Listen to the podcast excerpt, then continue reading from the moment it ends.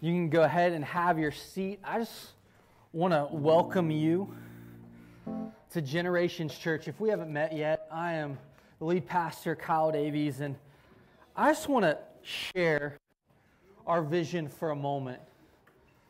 We are a church, we are a community of everyday people who are committed to expanding God's family together because of Jesus for generations to come.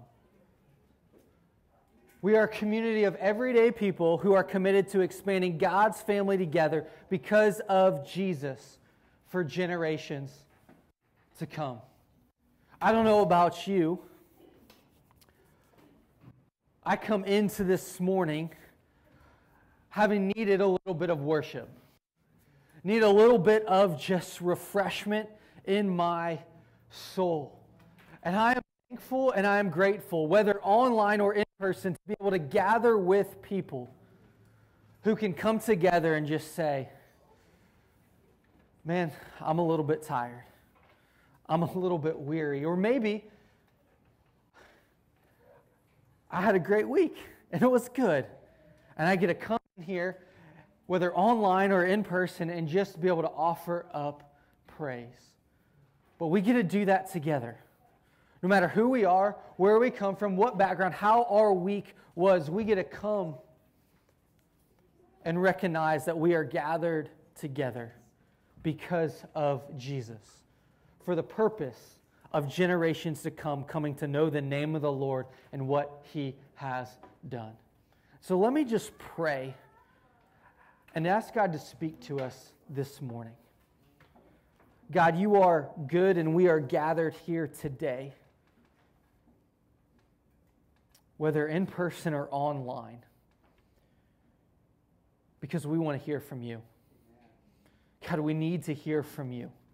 God, as we look at our world, as we look at our lives, God, whether, whether good or bad, whether, whether we're weary or we're joyful, God, whether we're, we're tired or full of energy, God, we, we know that we come here just needing to hear from you. God, so wherever we find ourselves, speak to us. May the meditation of my heart and the words be, that come out of my mouth be pleasing in your sight. It's in Jesus' name we pray. Amen. Today we're going to be looking at Acts chapter 4, verses 32 through Acts chapter 5, verse 18. So if you have your Bibles, go ahead and turn there, and I'm going to narrate some of the story here in a minute. But I'd invite you to turn that with me, so there with me, so that you know where we're going to spend our time. We are on the last week of our five part series looking at our Generations Church's values. We have five values at Generations Church. So I just want to give a moment. We're going to little audience participation, whether here in the room or online. What are our Gen Church values? Can someone shout them out to me if you know what one of our values are? Story over sin, give over get. What's, what's some other values that we have? Progress over perfection. Progress over perfection. There we go. A Couple more. Send over stay. Give over get. We got spirit over self, the last one over here. Here we go. Damien got the one wrong that he preached on. so let's look at. So I, I, hope I hope you jumped on and share those online. And, and if you're online, go ahead and say your favorite one. If you don't know our Gen Church values, go to our website, mygenerations.church. Go to the About page and look those up. We're to hit our fifth and final value today give over get. Give over get, where it says we're looking to make a difference and the lives of others and our community through generous living rather than always wanting to receive more. So, yes, today we're going to talk about generosity. Now, I should have probably prefaced this first service, but I'm going to share it here.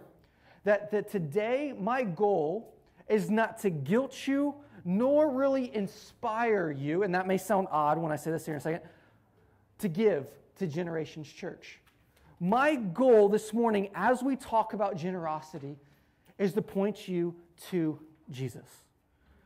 And when we look at Jesus, we can't help but be generous.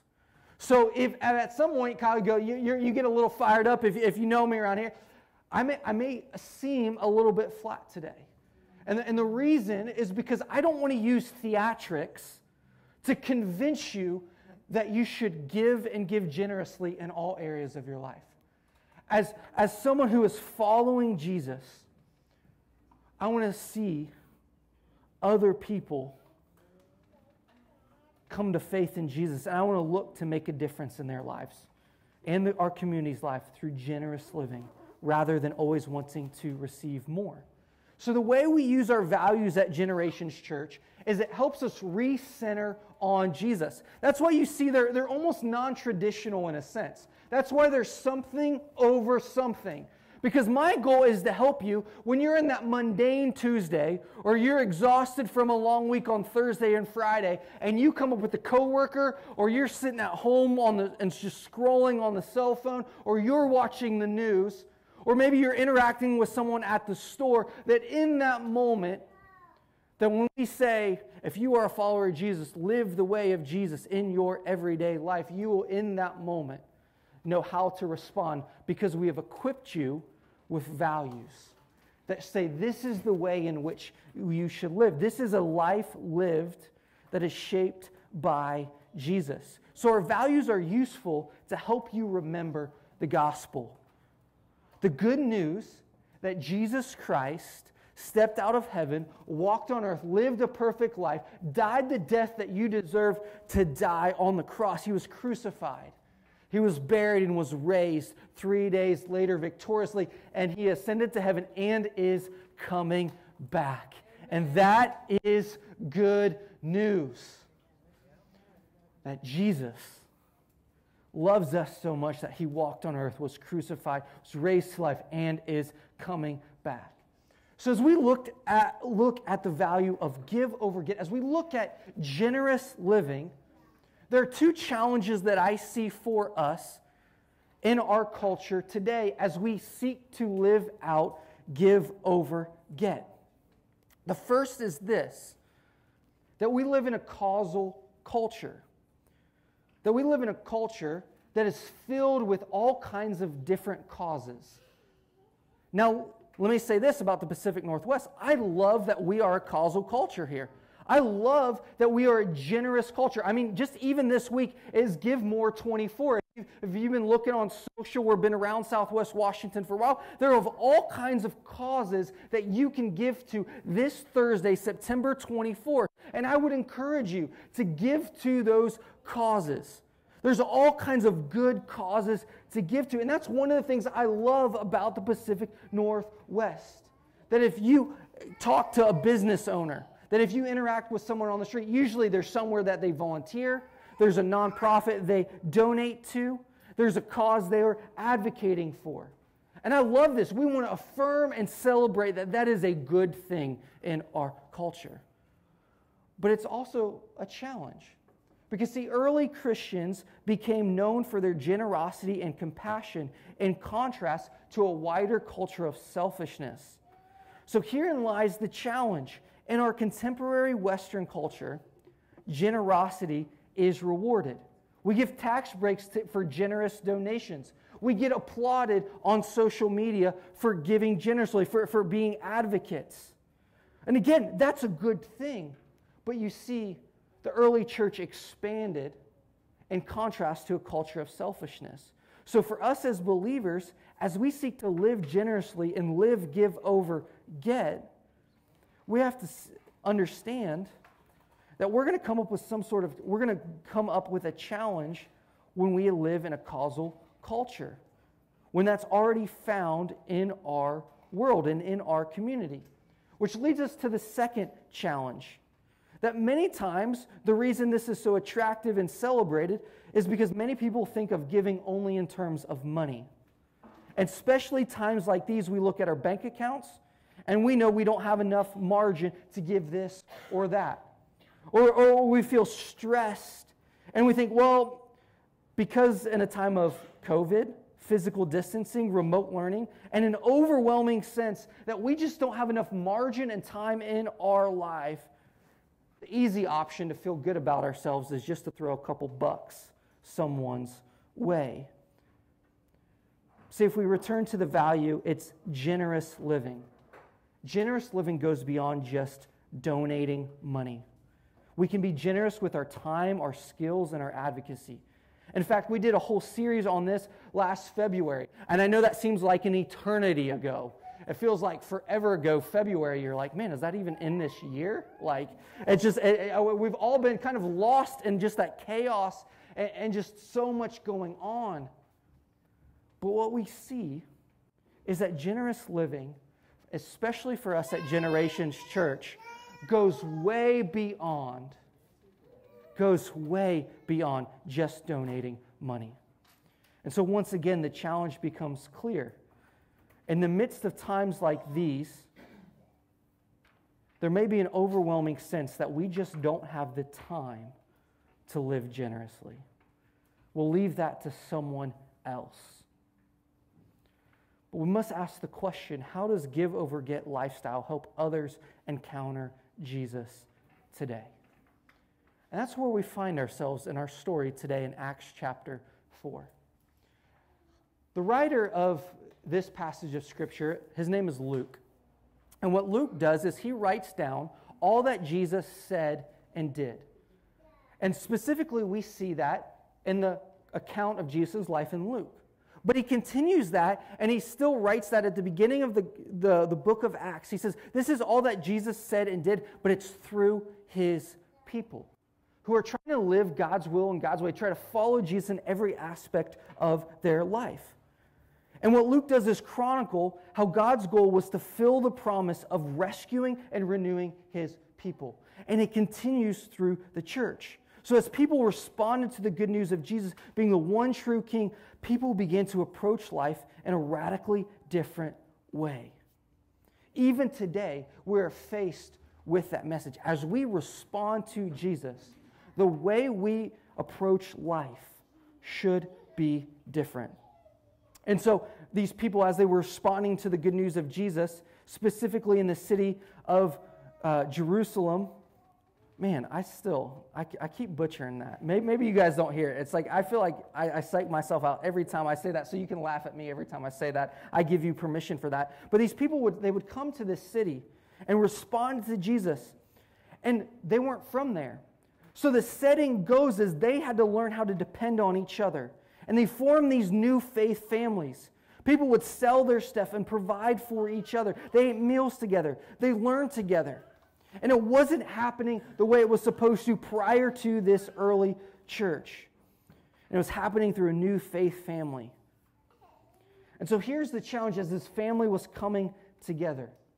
In contrast to the wider society, as they were depending, they were living generously. You even see and at the end of Acts chapter 4 someone selling a field and giving it to the early church and say, let's meet tangible needs. And this was highlighted and shared. But then comes the reality that you see that being God's temple, being the place where God's Spirit dwells, being the church, is serious business being a people who live the way of Jesus matters. It's in this setting of selling, of generosity, of care and compassion, of family just like this. Which is why I just frankly, I love kids being in our service. I know some of you maybe find it distraction, but, but that's why we exist, is for generations to come to know the name of the Lord, to, to be together, to learn and to model what it looks like to follow the way of Jesus together where we don't have to have it all perfect, all backgrounds, but we know there's going to be some kinks. We know there's going to be some, some challenges, but together, we expect God to show up through his people. And so, in the midst of this generosity, in the midst of this care and compassion, two people show up and pretend to be generous rather than respond to God's presence. They try to do exactly what we see this guy named Barnabas do in the end of Acts chapter 4, yet with an entirely different motive. And Peter, the apostle, through the sensing of God's Spirit, calls this out of this couple named Ananias, Ananias and Sapphira. And this is what Peter says to them when they try to mimic what Barnabas had just done the selling of a field and giving to this group of people to meet tangible needs. Ananias, Peter asked, this is in Acts chapter 5, verse 3. Why has Satan filled your heart to lie to the Holy Spirit and keep back part of the proceeds of the land? Wasn't it yours while you possessed it? And after it was sold, wasn't it at your disposal? Why is it that you planned this thing in your heart? You have not lied to people, but to God. Let me say that again. You have lied. You have not lied to people, but to God. In this moment, in this setting, this culture of generosity, you have two people who show up and do exactly the same, almost the exact same mechanics as Barnabas. But yet they withhold something. And so then in that moment, Ananias is then struck dead because being God's people is serious business. And we'll get to that kind of here in a second. And then the same thing happens when Sapphira comes in. She lies about the proceeds and what it meant to be generous. And all there was a great fear that came over people. Now, here's what the message of the, this story is not here this morning. I'm not looking at you and saying you better go sell a piece of land and give it to the church and not hold back one cent. That's not, that's not the generosity that I'm talking about this morning. What we see, the difference between Barnabas and Ananias and Sapphira comes back to the motive, the reason in which they give. See, these new communities were helping people encounter God's generosity and healing presence. And the value give over get steps into a world that says, yeah, you can find that elsewhere, or yeah, you can do that there. By helping us remember the reason why we give. See, true generosity expects nothing in return. True generosity wants a response. However, true generosity never demands one. It never says, You owe me this because I have given. True generosity gives freely, expecting nothing in return. And you see that in our value. We, we want to live generos, generously, looking to make a difference in the lives of others. And we're not wanting to receive more. We're not looking to receive something back. We're simply giving because of Jesus. See, it's give over get, not give to get. Generous living is a response to Jesus. Faux generosity, fake generosity attempts to cover a bill. So it's the difference between a response and almost a receipt. See, a receipt almost demands something in return. So, as you look into your own heart, even as I talk about what it looks like for you to give generously, for you to look, look at your own life and say, How am I looking to make a difference in the lives of others? Am I someone who is living generously? As you look into your own heart, what are some of the reasons that you might give that actually aren't truly generous at all, but are actually fake generosity? Let me list off a few for us this morning. You find that you give because you want to feel loved, liked, or admired. And you feel that enough giving will reduce the shame that you feel about your past or your present mistakes. That enough giving will result in you receiving praise or attention. So you give for that applause, you give for that approval, and you even translate that not just into the church and for the approval of others, but you think if you do that, if you give, then God will stand up and applaud. That is fake generosity. Maybe you give because you're trying to come up, cover up some insecurity or past mistake. And enough giving will ease that feeling of guilt. It'll pay the bill. You look at your life and you look at all the past wrongs and mistakes and things you have done, and you say, well, maybe if I just give, I'll drop a tithe or offering in that box. You know, that, that'll cover it. It'll pay the bill that's owed to God. And guess what? That's not what happens. The only way that bill that is owed to God is paid is through the love and the sacrifice of Jesus. Stop trying to pay God with your tithes and your offerings. He doesn't want your tithes and offerings without first, He wants your heart. He wants a relationship. He wants you. So, some of the reason we give is because you think no one else is capable. So, you have to do something. No one else is going to step up to the plate. And so, enough giving will protect others from the consequences of sin in this world. And you're feel, fearful for them. So, so you give out of control or, or, or gaining power to ensure something happens. Maybe you give because you, you feel like you're supposed to that enough giving will fulfill the obligation, and your giving meets the standard where other areas of your life fall short. You know you've got some sin that's not been brought to light. You know you've got some past mistake that you've never confessed. You've got some grievance against someone else, and you think, well, maybe if I just give, donate time, energy, or money, maybe it'll make up for where I fall short. And even some of us, we know we willingly fall short and we attempt to give to appease that standard. You may even apologize excessively if you're not able to give the way you would like to. And you do that as a way to say, assuage the guilt or the shame or the fear that you have. And see, when, when we display some of these traits, when, when we give out of this way, when, when we profusely apologize, when we give for praise or attention, or, or, or give for, for means of control, what we find out is this life of giving is never sustainable. We can never give enough. And what, what we need to realize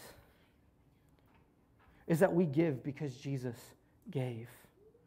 And when we recognize that the source of our giving comes from Jesus, actually, our giving will become sustainable.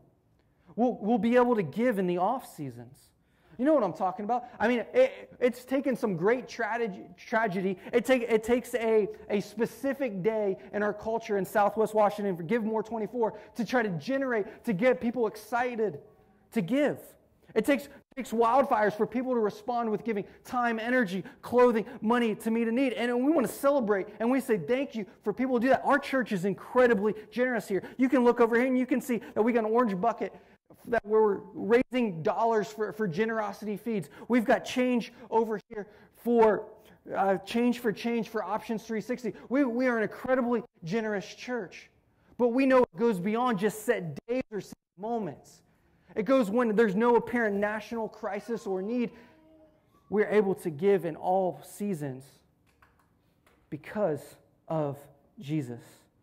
And when we recognize that it's because of Jesus, and we respond to who He is and what He has done, our generosity will be sustainable. That it won't take a tragedy for us to be mobilized. That we are looking to, for ways to serve others each and every day. On the Tuesdays, on the Wednesdays, on the Fridays. So, how does a give over get lifestyle help people encounter Jesus when we have things in our culture that say give, when we affirm the generosity? we give a give over get lifestyle helps people encounter Jesus when everyone else is giving only part of what they have because that's all you can see and you'll be giving more because of the source that sustains your giving isn't yourself. Your security or your satisfaction your giving comes from a savior. It comes up in the why. Why do you give? Why do you believe in this? Why, why, are, you, why are you so generous?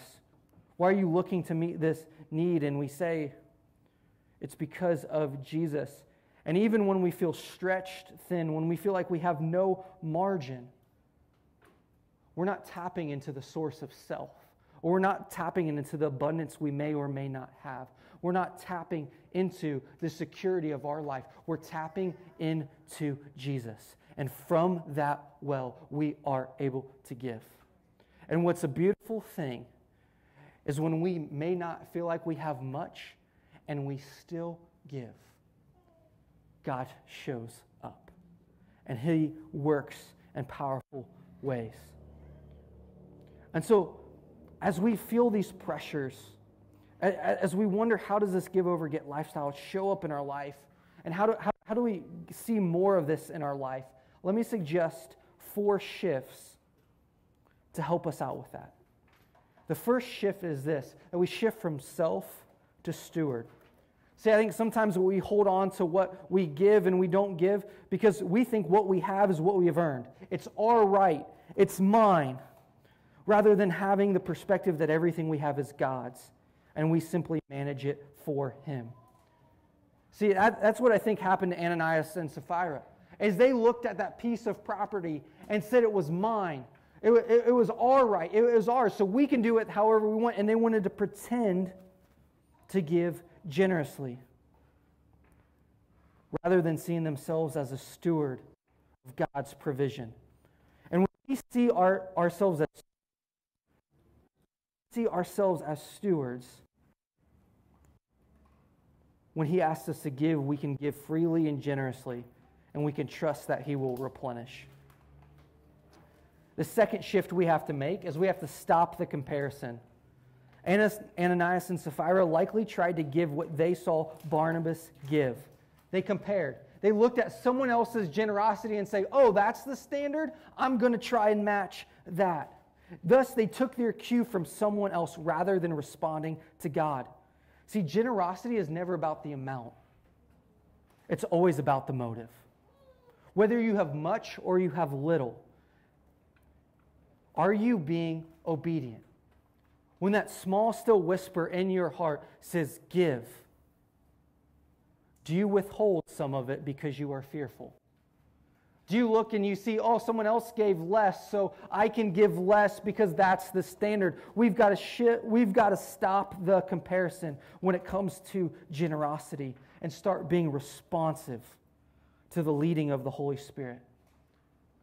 And how we stifle the leading of the Holy Spirit is when we lie and we deceive and we're not honest about where, what our motive is and what our finances are. So, the third shift that we have to make is we have to tell the truth. When we lie about where our hearts and our finances are, we are not lying. You're not lying to me. You're, at the end of the day, you're not lying to me. You're lying to God. You, you, are telling, you're, you're trying to pretend as if God can't see who you are, what you have, your time, skills, gifting, and ability, your finances. God is aware of who you are and what you have. So we got to start by telling the truth and just being honest with God, laying it all out about our debts, about what we owe, about what we have. And what the illustration that I always come back to, kind of at this point, when we combine the idea of shifting from self to steward, when we stop the comparison, we begin to tell the truth, we'll actually be able to receive. Here, do, do this with me. Stick your hands out, even those of you who are at home and online. If I were to go over, I should have grabbed some change. If I was to grab some change and try to pour this into your hand, would you be able to receive and grab that change with your fists closed? No. It, it would bounce off. You, you, you would be unable to receive anything. But when we start being honest about our finances, when we stop the comparison, when we move, move from self to steward, and we hold all that we have and all that we are loosely at our fingertips, and let go of the control, let go of the fear, let go of trying to appease God or, or pay that bill, we're able to hold our hands openly. And guess what? If, if you hold your hands out and you hold everything loosely at your fingertips, if I were to come over and pour some change into your hands, do you think you'd be able to grab some then? Absolutely. Absolutely. See, when we begin to make some of these shifts, we're now open to receive. We're now open to receive. But there's a fourth and final shift that will challenge us as we seek to, seek to do that with our own lives.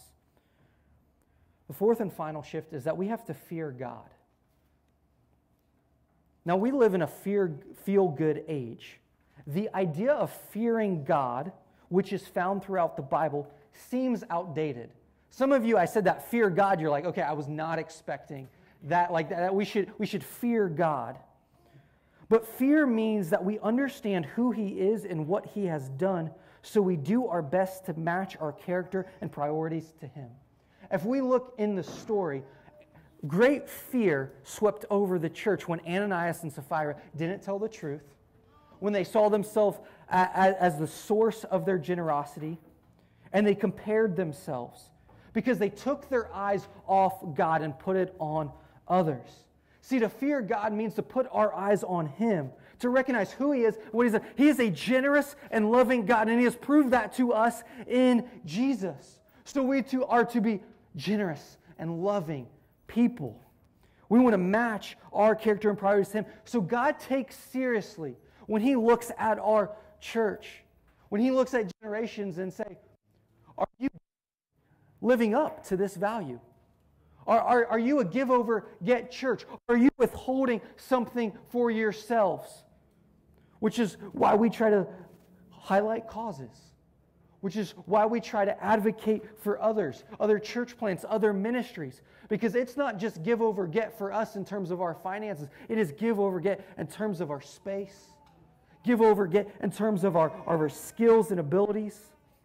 And when we fear God and understand that we are to pattern our lives after Him, we're able to then check our motives. So, in this moment, as I've talked about give over get, as I've talked about generosity, I don't know what God is stirring in your heart. Maybe you feel like, like you have no margin. Maybe you feel like, like I, have got no room. And, and, and, you start to try to justify, you try to excuse, you, you're trying to size everything up, and, and you feel that pressure to almost justify with God something that's not truthful in this moment, whether you want to give or you're reluctant to give. Let me say this that you will never truly be able to give until you first receive. You will never truly be able to give out of a response to Jesus until you first receive. Today, wherever you are, as, as we close our value series, and as the next two weeks we're going to look at our vision as I challenge you to say, what is God calling you to give? How is He calling you to respond? What area of your life has remained off limits that you need to begin to look to make a difference in the lives of others through that generous living? Which shift do you need to tackle? At the end of the day, you will not be able to make that shift until you first receive. So, metaphorically, the conduct of your heart in this moment, will you go from closed off and begin to open it and say, God, this is what I have, this is who I am. Use me. Help me respond to your Holy Spirit. Help me to live a generous life when I feel like I have nothing to give. And in that moment, in this moment, receive the blessings that God has for you. Receive the grace that He has poured out for you in Jesus. That you are enough. You have enough. Because He gave you Jesus. So, as we go into our time of response, John's going to facilitate us going through a time of giving, going through a time of communion, and even a time of prayer. And in this moment, with that, some of that self internal talk about uh, what it means to, to give over, get for you, what shift you need to make, if you feel like you're closing off to God right now, let me just ask, and if I could even just plea with you to first receive Jesus, say yes to Him, and out of saying yes to Him, then be generous. Respond to His leading and watch him work. Because many people will come to know the name of the Lord and what he has done through a people who simply respond to Jesus, who look to make a difference in the lives of others, and do so for generations to come. Let me pray. God, right now, as as, as I, I, just sense in my own spirit that just the, this self internal talk about what it means to respond to you. God, speak to us. Direct us in this moment. Help us to not shut off your voice throughout the week. Help us to not just be responsive to you in this moment, but help us to be responsive to you throughout the week. Help us to encourage one another to be a place that lives and displays generosity. Not because we're trying to earn the approval of our culture, not because we're trying to do the same, but because we're simply responding to you. Help us to be because of Jesus' people. It's in Jesus' name I pray. Amen.